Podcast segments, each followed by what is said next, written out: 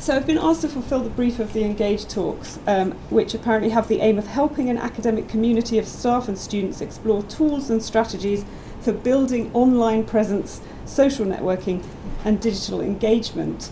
Um, this is sort of really the first time I've talked about something that's not my own research, so it's sort of more auto- autobiographical than any talk that I've that I'm usually giving. So it sort of feel, feels quite weird. But I actually am a huge fan of both um, Twitter and blogging, and I just am going to hope to share with you today some of the uses that I've put it to. And I should say straight off, I'm not an expert. I've come to this because somebody suggested I give it a go, and I did, and it's taken quite a long time to get into using it in the way that I'm now using it. It's been mainly trial and error. Um, I certainly haven't been on any training courses for either Twitter or blogging, um, although sometimes I wish I had been. Um, but this is really just a sort of almost a biographical trawl through how I got to where I am using it now. Specifically, I think it's a really good way to integrate research and teaching. Um, I'm quite passionate about both of them. I'm not one of these people who only wants to go away and do my research, although I'm very pleased that I have a sabbatical coming up next year so that I can do that. But I'm very interested in doing my research and then bringing that into my teaching and sort of really integrating those so that students, even undergraduate students, feel very much in touch with the uh, research which is going on uh, in, in academia. Okay. Um, one of the things I, I did earlier is I sent a tweet um, about doing this, and you can see my people, have, various people have already retweeted it. It's been favorited and retweeted by a couple of people. Um, and that, that tweet was just to say that I'm going to be here giving this talk. Um, those, how many of you actually use Twitter at all? Okay, so that's most of you. So most of you are basically familiar with Twitter. Um, how many of you blog? That was quite a few of you. Okay, good. Well, that gives me some idea of the th- sorts of things that I might not need to say um, in the course of this. Stop you there? Yes. Um, I do use Twitter, but I use it through TweetDeck, so actually I never go onto Twitter itself, and Ah. that page means nothing to me. So actually, perhaps you could. Could talk about it. Well, Yeah. th- yes, that's a good point actually. There's a number of ways of getting at Twitter. Um, you can use various applications such as TweetDeck, um, and I tend to use um, the actual Twitter website uh, just in my web browser like this. Um, and here you simply have a stream which says this is your homepage, so this is the tweets that are coming in from people that I'm following. This is an interesting mix of stuff. Um, Connect really gives you uh, people who have, oh yes, somebody's live tweeting my talk. This is McCarthy. Okay, that's good. So you can see these things coming up. Uh, I'm going to mention live tweeting talks uh, later. Um, uh, Discover is just a way of finding out what's trending. I don't really use that very much uh, unless I'm searching for someone specifically. And me sort of takes you to my profile, um, which I'll go to um, in a minute. I'm going to keep returning to this, so, so you'll see a lot more of this uh, as I go through.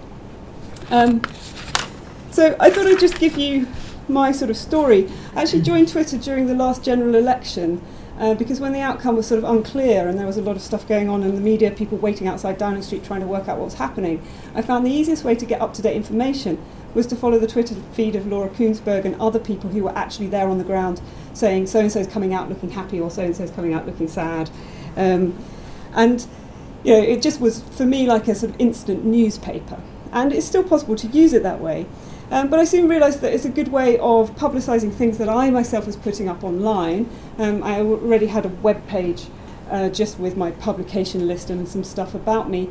Um, mainly, I kept my own web page because I have three employers here. I have two colleges and a faculty, and they each wanted web pages.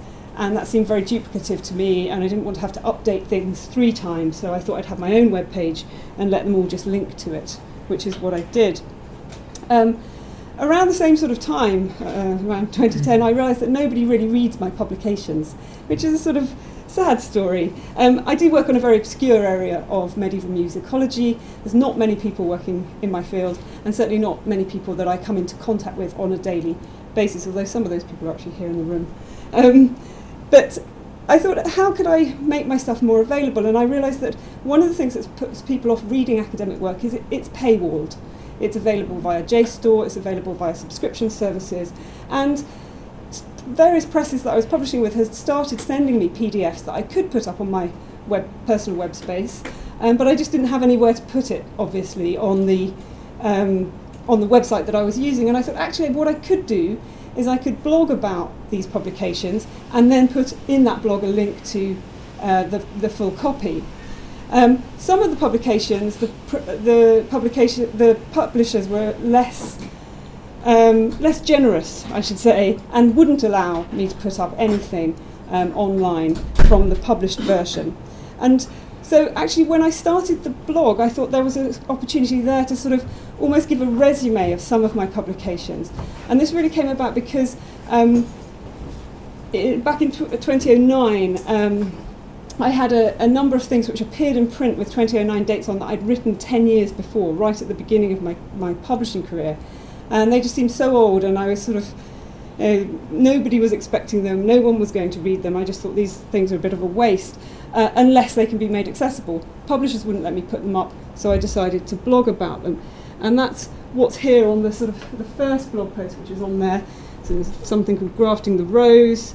Um, which is a paper I gave at a conference in this very delightful venue to which I will be returning this summer. Um, and I gave a sort of abstract and bibliography partly so that if anyone's searching for things which are on the bibliography, they might turn up this page. So, sort of trying to link in my research and publications to the web generally and to, to searches that people might make. I put in a number of links back through to things, so anything on my bibliography that I could uh, turn into a link to go to that book in Google Books or other open access sources where possible. Um, I added in there, and you can see there's actually quite a lot of links there to my publications um, that are cited in the bibliography to this article, which isn't online, but there is a description as to what it's about. Um, actually, if we go back to that, so that was the first first one I did. Um, the next one, I'm not going to go through all of these, don't worry, was a similar case where it was something that just came out uh, a very long time after I'd given the original paper, and I just thought they won't let me put it up online. So I've got an abstract as to what it's about. It's going to turn up in searches, um, and it's going to hopefully lead to, you know, the, the complete number of people interested in this topic, which may well be a very small number in global terms, uh, probably under 10, I would have thought. Um, but nevertheless, they will actually be able to find it and read it, whereas it's published in an obscure volume, um, an edited volume, very hard to find the contents of edited volumes because publishers don't often list them uh, very uh, successfully um, on, on their own websites. Um, and then finally, um, here there's a, uh, a link to an article where they did actually give me permission to put it up. So, nevertheless, I thought I'd include an abstract because it gives you a chance to sort of write in a more chatty way about what something's about. There were people who don't want to read the academic article, but they do want to vaguely know what you've talked about. So, I sort of wrote a more chatty uh, piece of prose describing what it's about, the sort of thing I might say to students as when I'm describing what an article has got in it, um, as opposed to sort of the, the more formal prose of the article itself. And here there is indeed a link to the full text of the article uh, with the permissions uh, information there. And I still decided to include the bibliography on there with its own outgoing links. Basically, the more links that you can have going in and out of any site that you've got, the more likely it is that people will find it. Um, or at least that's what I've been told by the experts. So that's what I do. Um, and it's quite fun uh, to do that, and it often means that people end up linking out from your blog. And you can see this in the stats. Um, I'm using WordPress. They have quite a good way of showing the stats on the blog, and the stats on the blog will tell you what links people clicked on from your blog as well as telling you what search terms they use to get to your blog. And that's quite interesting information. Um, sometimes it's quite alarming information. Uh, you get sort of quite weird search terms that lead people to your blog, and you're not quite sure how that works. Um, okay, so that was it. I started blogging, um, and I did. Um, you know, these sort of putting up articles of uh, things that were being published. Luckily, I was having quite a lot of stuff that was a backlog of stuff of mine that was just appearing at the time, so I was able to blog fairly sort of frequently. Um, then I decided I would blog about DIAMM, which is a project that I'm involved um, in, uh, which is about um, digital images of medieval music manuscripts and associated metadata with them. And I just put the blog post up to sort of really try and publicise DIAMM's work a little bit more. I blogged about my experience of publishing a scholarly book, which I didn't think, I, I wasn't sure whether it would be interesting to people or not. Um, but certainly in the humanities, publishing a book takes ages and ages. And it's really frustrating. You sort of send your manuscript off, and then it goes out to readers, and it takes six months or a year, and then you have to revise it, fitting the revisions in round your work because your sabbatical has ended a long time before you get any of the readers' reports back. And then there's the frustrations of the press wanting you to make certain changes, and you, it just goes round and round. So I wrote a long post about um, a book of mine that was just about to come out at that point, but about the whole sort of two and a half year process of bringing that book to press. And I suppose this is something which, you know, particularly for people who haven't yet published a book, uh, it wasn't information that they knew, or maybe people who are publishing their first book can be reassured by reading. And actually, I got quite a lot of nice feedback from people um, about that. So you can blog about things that are related to what you do and sort of offer um, sort of just points of interest and maybe points of guidance to, to things that are associated with uh, the academic career. Um, uh, I put up some English versions of something I'd had published in German. That was easy enough to do um, and quite good to do given that most people don't read German. Um, then I did a, a, blog post that was sort of something quite different, which was to blog about um, this one here, I think, about my perfect research library. I'm sure this annoyed some people in the Bodleian. Um, but basically, I had a horrible afternoon trying to do some research in the Bodleian. It was very, very noisy, and um, basically the chair was very uncomfortable. And I thought I would blog about this. And I know this sounds horribly self-indulgent, but actually, the thing about blogging is y- you can just not take yourself too seriously, and you can write a slightly sort of self-deprecating. Uh, moaning kind of blog. And some people will find it funny, other people will hate it, but that's okay because they tend to just click away. And uh, the people who found it funny liked it. Uh, but it actually resulted in one of my first comments on my blog. And you can see actually here that somebody tweeted it because it's got Twitter one. Somebody liked it, um, although I think that may have been a chair manufacturer. um, I should say, actually, my dad's a chair manufacturer. There is a link to his blog, to his website on, on this post. It was a bit naughty. But yes, I got an email there from Lisa Colton, who I do actually know. She's a, a medievalist working at the University of Huddersfield, uh, talking about um, this whether or not you can borrow from, whether you should be allowed to borrow from research libraries like the Bodleian. So that's sort of quite nice. And this was really the beginning of what then started to happen all the time, um, uh, which was that you get sort of lots of um, comments on your blog, and you can comment on other people's blogs. You realise that WordPress will send you a, a, notification saying someone's commented on your blog, and you can approve the comment or not. So you have lots of editorial control over how the comments appear. Um, and um, then it will often give you a link to that person's own blog if they have one, particularly if they have one with WordPress. So this is something like an advert for WordPress. I, I use WordPress because somebody else I knew was using it and said it was easy to use. And it is pretty easy to use. Uh, I do, do quite like it. Um, but then what happens is when you've commented on someone else's blog, people will click on your name and it will link through to your blog and it sort of increases the traffic on your own site. So it's a sort of way of just being more linked into other people's um, uh, research questions. Um, I then decided that I would actually migrate my old website, which had, you know, the boring information, list of publications, what I do, uh, what my job is, that kind of thing. I would migrate that all onto the blog site because the blog site allows you to set up not just blog posts, but it allows you to set up pages as well, uh, web pages. Um, so that's what I did, and actually now the front of the blog looks like this. Um, I can't remember how I got it to do four columns like that. I think I may have had help from a friend. Um, so it now has four sort of bits to it. So a professional profile and publications that came from my old website. The blog um, itself is sort of now in a sort of separate little subsection. And studying I thought was quite a good thing to put in there. At the point that I migrated it, I decided I would have some studying pages. and actually, this page here on undergraduate applications, um, that's a picture of me. Um, and it's just instructions to undergraduates on how to apply to read music at Oxford, and specifically at my two colleges, because obviously you don't apply to the faculty, you apply to colleges. It tells people what to expect in the interview. It tells them there'll be no trick questions. Yes, we will not ask you any trick questions. It tells you how we decide, and you can see that quite a lot of people have tweeted that. Nobody likes it. Um, but quite a lot of people have tweeted it. Eight, quite a lot. Um, given that music is a fairly small subject. But one of the things I can tell you is that from the stats, this is one of the highest visited pages on my site, quite interestingly. And the day that I had the most number of single page views, which was a couple of hundred views in a day, uh, was a day that I both did a blog post on something research related and tweeted about the effect of this page. This was at the beginning of October. The UCAS deadline, of course, 15th of October, and I tweeted saying, you know, if you want to apply to do music at Oxford, you might want to check this out.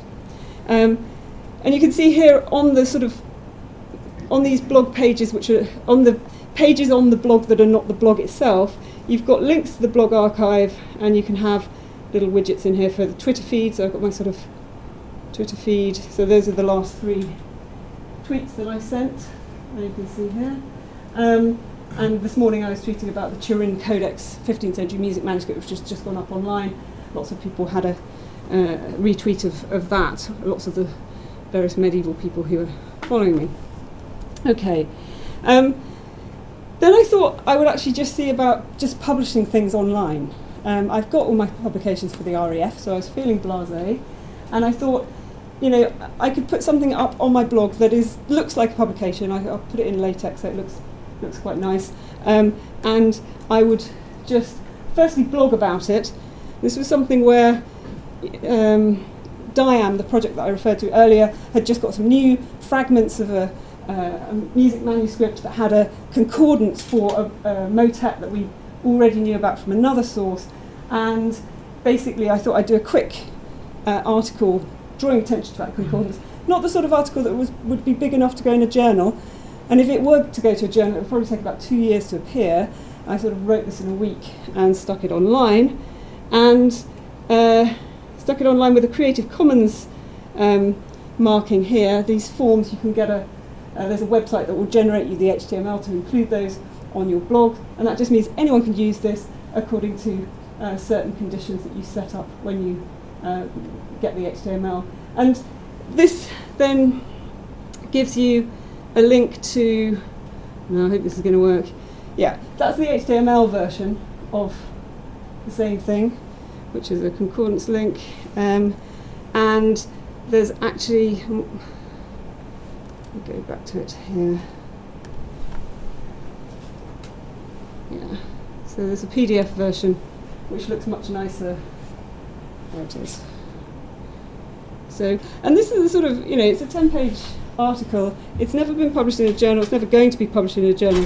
What's in it has actually been superseded because it's been responded to, in fact, by one of my graduate students, who I won't embarrass by naming because he's here in the room, um, uh, who has written a, a, a master's thesis. Uh, taking some of the suggestions that I had for further inquiry and actually running with those, and uh, you don't really need to read my article anymore. Um, okay, so that's my basic story. And what ended up happening as a result of this is that I became this thing which people had, you know, the term sort of crops up um, on Twitter quite a lot, the, the digital scholar, um, which is, if as I say, if you've got a blog and you comment on other people's blogs, you get sort of more traffic, you start to know people online in this shared community that you have never met, perhaps never will meet. Um, although I have had some interesting sort of tweet ups with people, um, I met up with somebody who uh, works at the University of Stirling on. Um, he's actually, I think, in the theology department, but you know, had shared research interests, and I just happened to be in Edinburgh, and I didn't know that he lived in Edinburgh, and I was tweeting saying, "Oh, it looks a bit grey and rainy in Edinburgh today," and he said, "Oh, you're in Edinburgh, let's meet for coffee," and we had a very nice coffee and a very nice chat about various academic interests that we we shared. So this is what happens. Um, being cited and having pingbacks. Um, the blog only publication, which I just showed, um, had uh, generated some discussion by people who are interested in this idea of what they have called guerrilla publishing, which is where academics decide to sort of get around paywalls and not publish with uh, with actual presses, but actually just publish themselves directly online.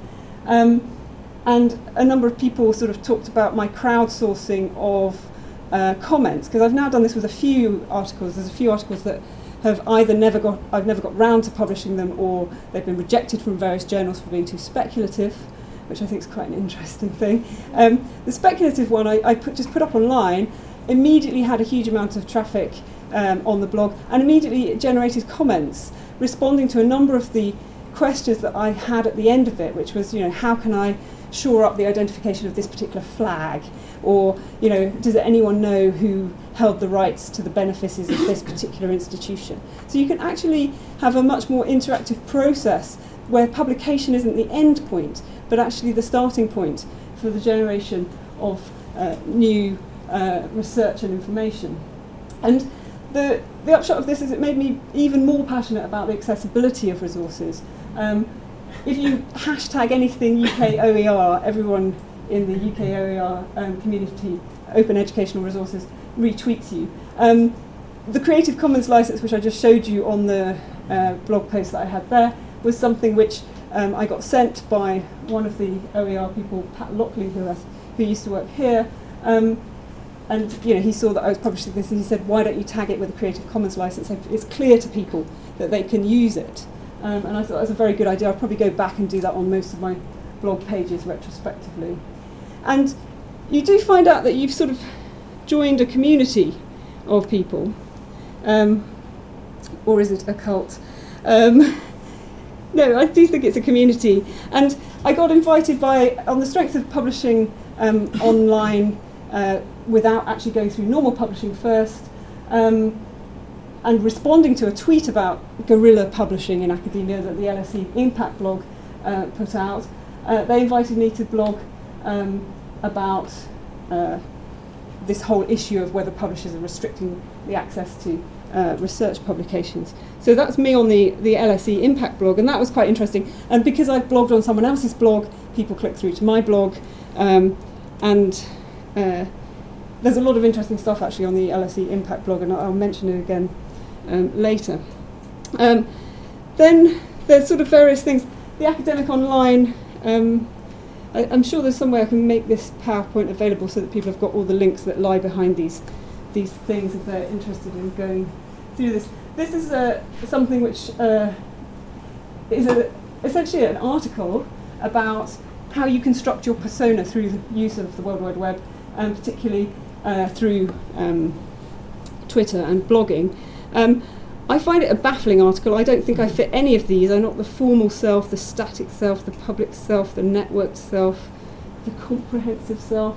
And it's an attempt at taxonomizing how academics have tried to use um, these social uh, media um, outlets.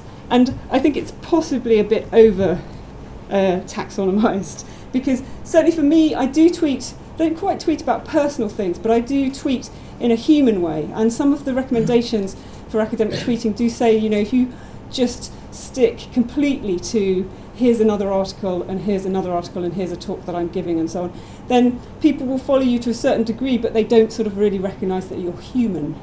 And I think being human is probably quite important. Um, there is a book, uh, The Digital Scholar How Technology is Transforming Scholarly Practice. There's a review of it here on the LSE blog. Um, and one of the things here, the very final thing there that it says in the last paragraph, if you're looking for a how-to guide, this is not it. Um, but it's a manifesto for a changing approach to digital scholarship and an argument as to why academia as a whole would benefit if more individuals adopted a networked, digital and open approach to scholarship.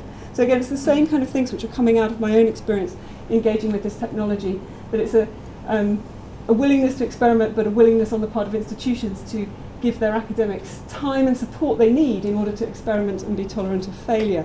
And I think that's very important. I certainly, the response I've had from colleagues that I've talked to in the music faculty about this is I don't have time to do this. I don't have time to use the new technology, I don't have time to put my stuff out there. Um, I've been quite strict about incorporating it and scheduling it and timetabling it into my working week um, so that I do attempt to blog uh, regularly once a month. Um, and Twitter itself, I don't find it's difficult to find time. If you've got a, a phone that can deal with Twitter, then you can basically be doing it when you're in the queue at Sainsbury's um, or any sort of time of the day when you're not doing something else, when you're waiting for other things to happen. Um, so that's that book, uh, which I think is quite interesting. There's people writing things like, "What is a blog?" This is a actually on Cambridge Journal's um, site, and it's a it's actually a music academic talking about you know, why they started blogging. So you know there are tips that you can pick up from from other bloggers. It's always interesting to read that. And this was quite an interesting thing that came through on Twitter, which is a question about who are the offline academics, and I'm less interested in the answer to that headline question, and I was more interested in this. This woman is a recently finished um, doctoral student um, from the Netherlands, and she she sort of had only recently started tweeting and blogging, and yet couldn't really conceive of how she had existed before.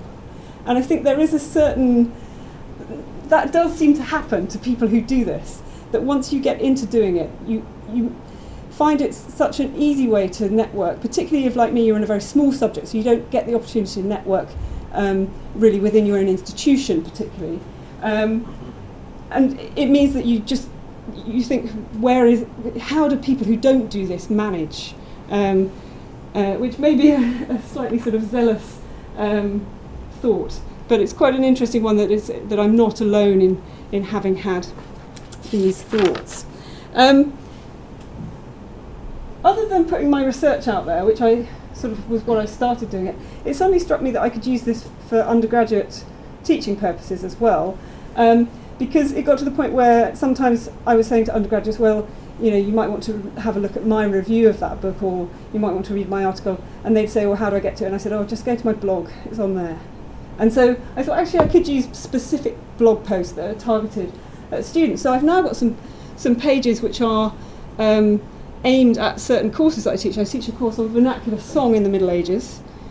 And um, so I have a blog post specifically for that, um, which sort of starts with me saying I'm teaching monophonic song, and it's hard for students to work out where to look for the sources of monophonic song. Um, the sort of bibliographic skills required to be a medievalist are are actually quite tough, and particularly tough for undergraduates. And people get around it in various ways. Some of my colleagues don't make students look at original sources at all, but I think they're so pretty that you'd be crazy not to make them look at them.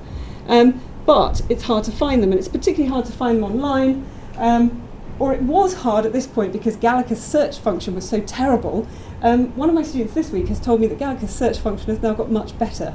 So maybe this blog post is now redundant, but I, I still think students like to have a nice sort of list in one place uh, from an authority that, that they know personally, uh, rather than sort of trying to find stuff in Gallica, and not, not least because Gallica was in French.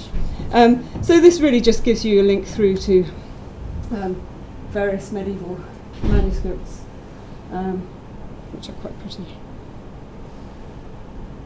Yes, medieval, not quite so medieval. the people who owned them in the uh, 17th and 18th century thought they could just scribble in them and cut out the initials.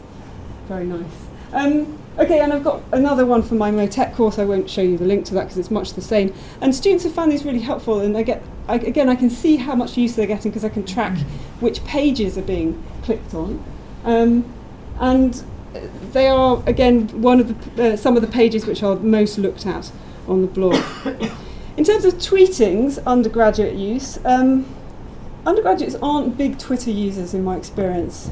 Um, but quite a few, probably about half of my students use Twitter, and it is increasing. Um, so I sort of, I think they, they do start to get on Twitter if they are friends with another student who's using Twitter and is finding it useful. Um, all my students are following me on Twitter. Uh, I didn't make it obligatory, but they did decide to do it. Um, and what that means is if I tweet interesting links to reviews, like today, in fact, one of the other students tweeted to all the students and me a link to a review of an opera that we're all going to this evening. Um, so you can tweet things like that that you come across, and people get stuff sort of fairly instantly.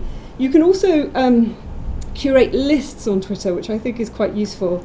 Because when people are starting off using Twitter, they often don't know who to follow. So I've got, yeah, I've got a list of beer. Um, but I have got a list of early music people. Um, so when my students are working on early music, they can have a look at the list and they can decide to follow some of the people on that list or indeed to follow the list itself. Um, I've got a private list here, so this list is not open for other people to see, which is just a list of my students. Not that I'm stalking them or anything, but I can basically check up on what they're up to and what they're talking about. Um, so, yes. yes, okay, so you do. students don't always say sensible things. But um, this one here, this is um, just the feedback there on, on, including on some reading that this student is doing this, this week. Uh, really annoying read. Um, I shall find out when I teach her what that is. Um, and because this list is private, only I can see it, but it's a way, private lists are a good way of sort of following a particular group. So you could follow your tutor group or you could follow a particular seminar group, um, and it would enable you to sort of interact just with that group if you want to, um, rather than having to interact uh, with the whole of Twitter. Um, and the other way in which you can use it in teaching is to have a course, course hashtag. So rather than using a list, if you um, hashtag, invent a hashtag that just pertains to your particular course. And I don't know if this is actually going to work because this link didn't work last time I did it. Oh yes. So this is the hashtag Musi221, which is actually being used by Freya Jarman, who is a, an academic at the University of Liverpool. She's teaching a course on gender studies, and you can see that she's been putting through various um, various articles that are in the press that uh, they want to uh, that, that, are of relevance to this particular course. There's one on Lady Gaga there, and uh, in fact, some of the students on the course are obviously also drawing her attention to things that they've come across, and there's sort of a, another way of interacting um, with your students. Okay. Then there's the use, that was the undergraduate use, then the, the sort of uses that I've made in postgraduate um, and postdoctoral training. Um, and you can get students to sort of comment on blogs that are relevant and follow blogs that are relevant um, and or blog themselves. And in fact, uh, one of the students, one of the postdocs in this room, has indeed just started blogging. This is Catherine Bradley, who's at the back. Um, I was going to talk about you. I d- you said you were on the waiting list, so I didn't think you'd be here. Yeah.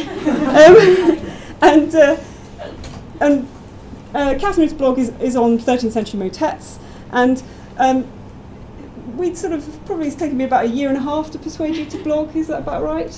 And you know, the email that I got in reply after you'd done your first blog was sort of saying, you know, thank you for converting me from my skepticism because you'd found it a very useful way to to put down small small thoughts uh, in research that are not big enough to go into any kind of formal publication, but actually will be of interest to people. It's a way of trialing material. It's a way of getting responses to your material. And again, when you're in a small subject area, you it's much it, it's difficult to get uh, really good responses because there's not a crowd in your immediate institution, but there is a crowd out there who indeed will comment on the stuff that you say. Um, and I think increasingly will comment. At the moment, people are still a little bit reticent about sort of, I would say, some academics are sort of worried about being wrong online. Um, and therefore, they don't want to put stuff out there until it's completely correct.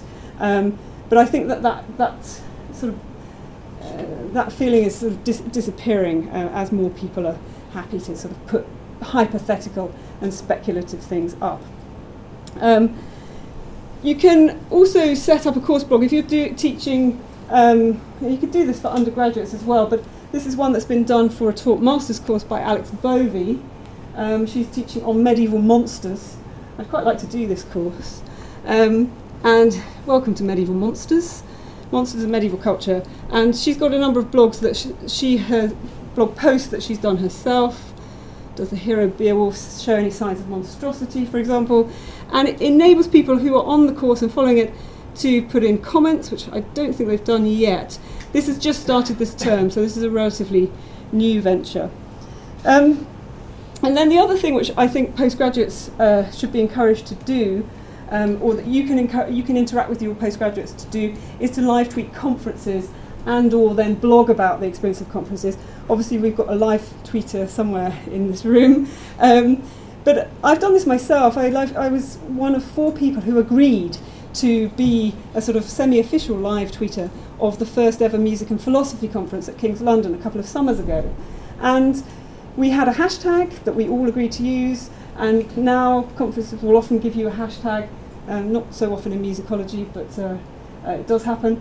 Um, and you basically uh, follow the hashtag rather than following individuals, which enables you to see people who you're not following who are commenting on the thing that you're interested in. Um, li- live tweeting actually also happens um, with television programs, which might sound not particularly relevant, but I've actually found live tweeting proms performances on BBC has been quite an interesting way of connecting with people interested in classical music um, across the country, and uh, no doubt will sort of draw attention to the fact of there being a, a music faculty at the University of Oxford and so on. Uh, that has been quite an interesting experience. Um, the BBC slightly complicated it this year by um, broadcasting things at different times on the radio and on the television, so the, the two proms live tweets were out of sync uh, because one of them wasn't really live. Was live for the people listening, but not for the broadcast. Um, so live tweeting in conferences, I actually um, you can aggregate your tw- the tweets under a particular hashtag, not just yours, but anyone else's using something like Storify. So you can then blog about the experience and have linked backwards to all the tweets. Um, I actually found that uh, although you might think live tweeting sort of detracts from, because loads of people said to me, oh, but uh, you should be listening to the papers, not live tweeting. And I never worry when students are fiddling with their computers in lectures because you know, if, I, if it's really that boring, then fine. Um, and if they if they actually are doing something to do with uh, looking things up online and so on, or, or live tweeting what you're saying, then it's actually a way of them making notes and keeping notes on what they've done. Okay, it's a very public way of making notes, but nevertheless, it's actually quite. It forced me to pay attention and think about pricing down what people had said into the 140 characters um, that you get. so I didn't find it was a distraction. And it also meant I could follow things that were going on in parallel sessions. Uh, I was at a conference with four parallel sessions, and on the hashtag I was getting the live feed from the other sessions, and it did enable you to think, oh dear, I chose the wrong sessions. As always the case. It's like choosing the wrong queue in the supermarket. Um, and I did blog about the experience of the Music and Philosophy Conference, and so did one of the other live tweeters. And we linked to each other's blogs, and people, I got a lot of traffic back and forth from people. He was somebody who worked on late 19th, early 20th century stuff, so not the crowd that would normally be looking at my blog, but it generated some traffic. And actually, in the comments of his blog, he had a quite major um, academic set to with one of the organisers of the conference who commented on his negative portrayal of analytic philosophy, and the two of them had a, a, a back and forth that lasted for about I think, six pairs of comments, um, and ended up with Richard Taruskin, the most famous musicologist in the world, which may or may not be an accolade, um, weighing in and sending a private email to, to the blogger. Um, saying, I really like the way that you handled that guy on your blog. So that, and uh, Richard Taruskin did not know the blogger at all. So the, the, the capacity for sort of opening up channels of communication that weren't previously possible is definitely, definitely a, a plus.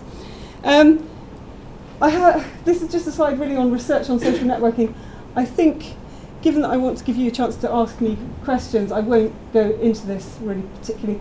There's a lot of research on the use of social networking. Some of it's quite useful in terms of um, seeing how people have thought about research questions for the uh, effect and use of social networking. Um, LTG Oxford has got case studies. Um, there's a long article about social networking and ethics done by a couple of philosophers who've sort of looked at the Platonic implications um, of the ethical side of uh, social networking. And then there's a short one there about Twitter in classroom use, but I'll, I'll pass over for that. This is the last slide. This is really just a, uh, a few of the tweet guides that I found quite useful. Um, probably the most useful one is the LSE Impact Blog's own guide, um, available now, a guide to using Twitter in university. Um, download the PDF, and you can see that this is going to not show up in this window because it's the wrong size.